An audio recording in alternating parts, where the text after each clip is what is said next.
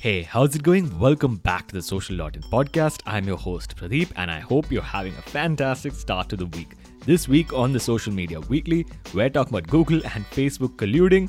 We're talking about Facebook taking out full page ads in the New York Times to take on Apple, and we're talking about WhatsApp selling health insurance. Let's get started.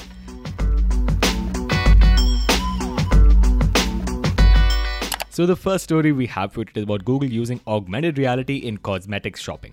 So Google really wants to make Google Shopping a success. Earlier this year, they rolled out free listings for anyone on Google Shopping, and now they're using augmented reality to boost their cosmetics shopping. Anyway, when you search for a cosmetics term, L'Oreal Infallible Eyeshadow, for example, which I'm told is very good, you will see an option to try it. And then you can try it on various models or you can try it on yourself using your phone's front facing camera. What's even more interesting is that then it will take you over to the shopping destination of Google where you can buy the product and it also adds in videos from influencers to help you decide a little bit better. The next story has to do with Google and Facebook colluding to illegally monopolize the ad market. Or is it a duopoly? Anyway, Google takes a commission on every aspect of the ad market. It takes a commission when you sell ads, when you buy ads, and even at the ad exchange level.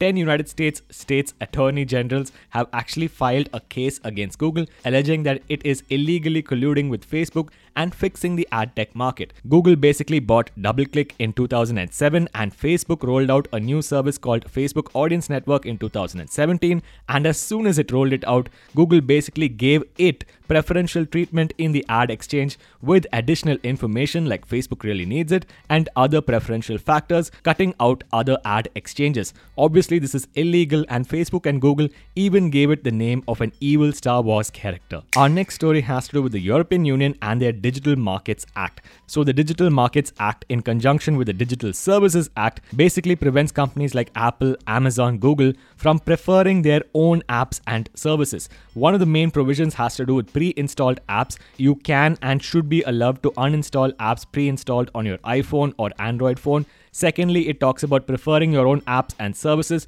for example, like in Apple Music. And thirdly, it talks about the mixing of data and other provisions like Android device lock in, wherein Google forces Android OEMs to use Google Play services. Our next story has to do with Facebook taking out full page ads in the New York Times and the Wall Street Journal to take on Apple. So, this is an absolutely ludicrous story, but Apple in iOS 14.3 has rolled out a new feature called IDFA, which basically asks apps to ask you whether you want to be tracked. I'm sure a lot of people are going to opt into tracking. Anyway, it also rolls out a nutritional label style disclosure on app install pages telling you what information that particular app is tracking.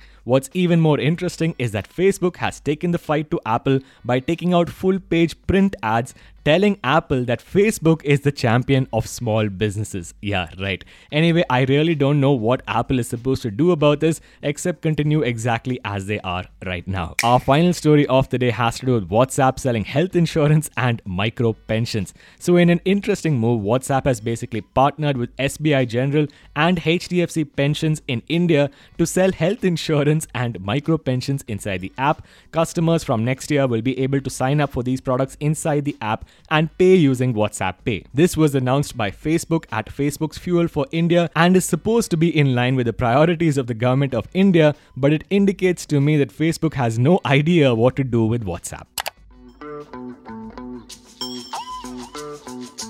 That's about it for this week's episode, guys. If you enjoyed it, please go over to your favorite podcast application, subscribe to the Social.in podcast, give us a five star rating, and we will see you guys in the next episode.